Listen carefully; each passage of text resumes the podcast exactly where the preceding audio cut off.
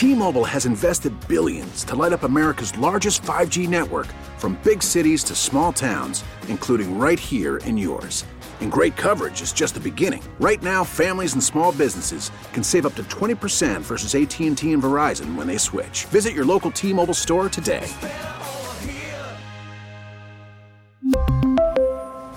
Plan savings with 3 lines of T-Mobile Essentials versus comparable available plans. Plan features and taxes and fees may vary. Our friend uh, South Floridian and ESPN host what what what what are you doing these days, Sedano? Why don't George? I'm kind of ev- I'm kind of everywhere. Um, I will say this: uh, I don't own Sedano's. I wish I did. I probably wouldn't need to work, to be honest with you. Uh, but what am I doing? I host a show that's actually on at five o'clock your time shortly on ESPN two every Monday. Uh, I do radio out here in LA, and I still cover the NBA for the network. And you are also uh, a Miamian, right? I am fair fair to still call you that. So we wanted to bring you on because we wanted your thoughts. Um, there were sort of two stories with Colin Kaepernick yesterday.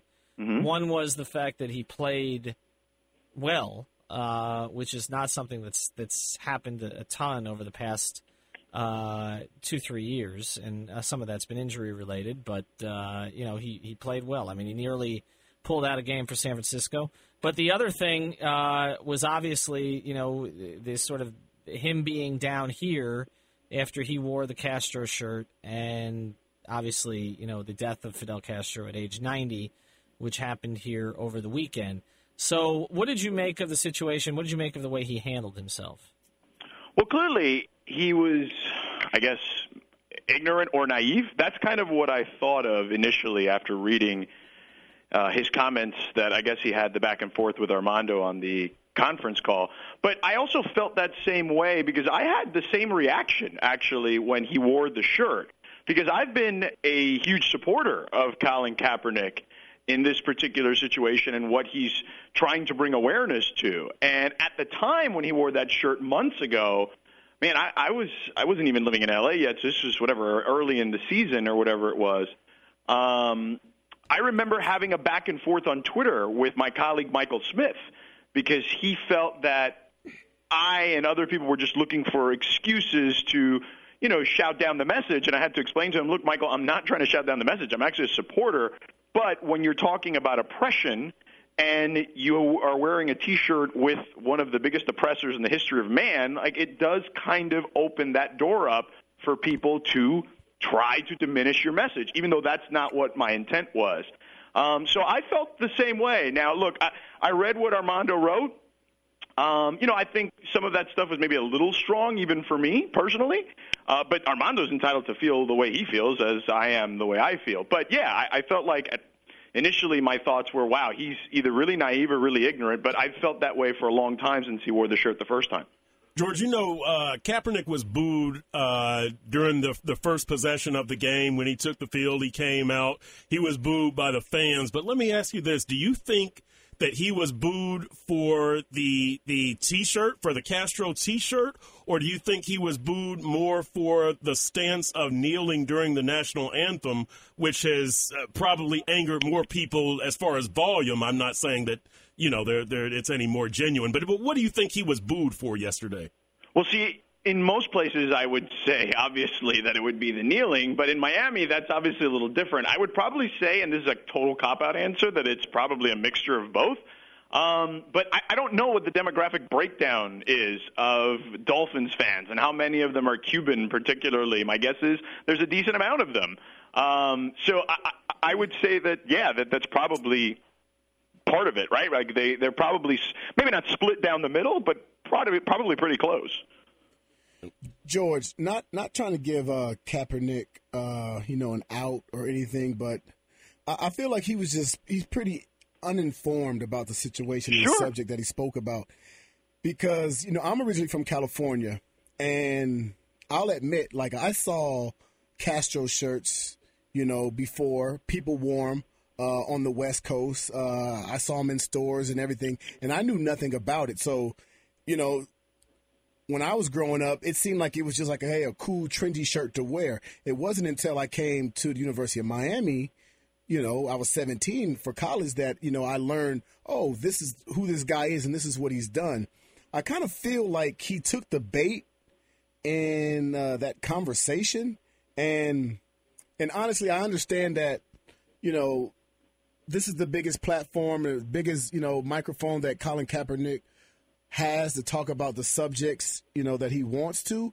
I just feel that I just felt that he shouldn't have taken the bait, especially not being fully informed about the eh, situation.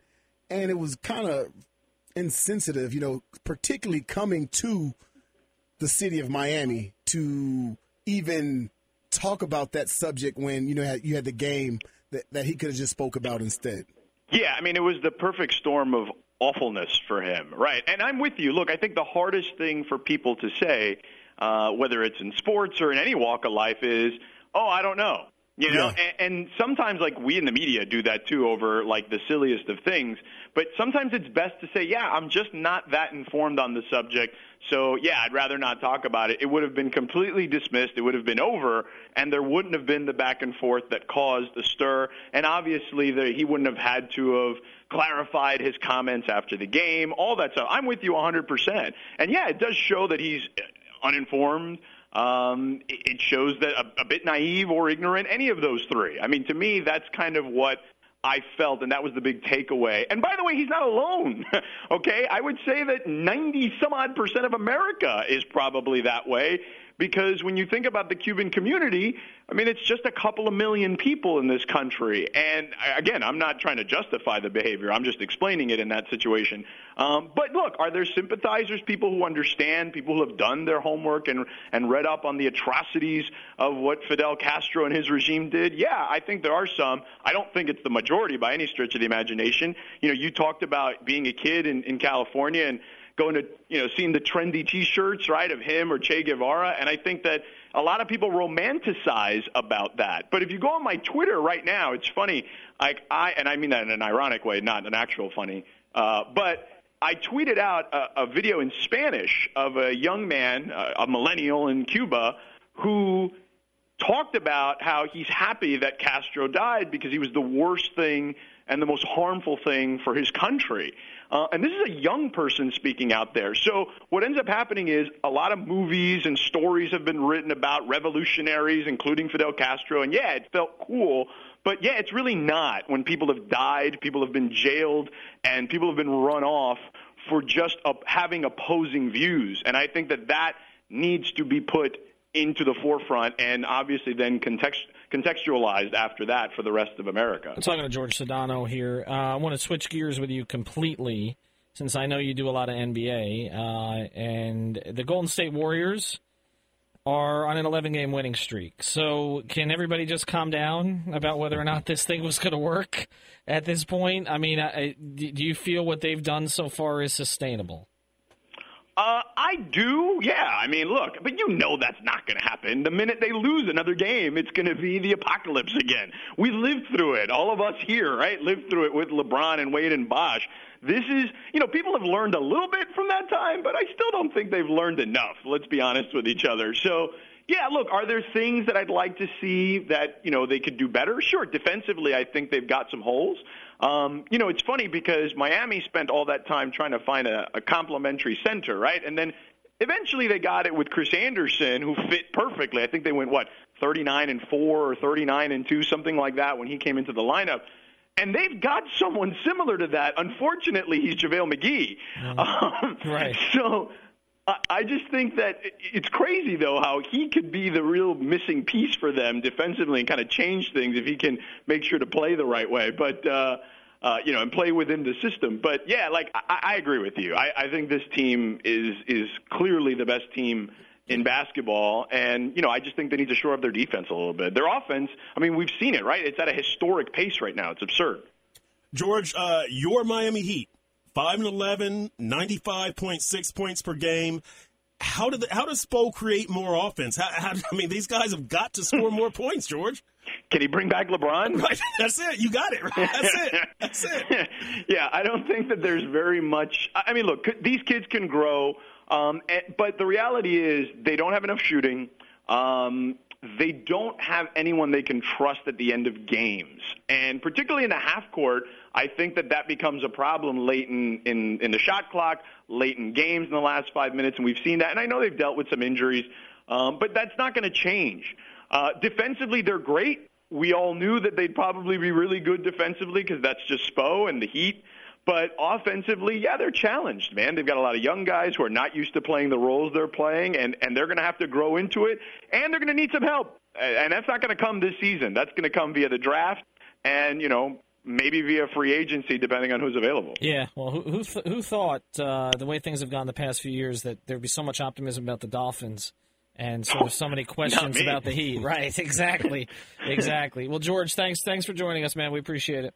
You got it, guys. Thanks, Thanks for having me on. This episode is brought to you by Progressive Insurance. Whether you love true crime or comedy, celebrity interviews or news, you call the shots on what's in your podcast queue. And guess what?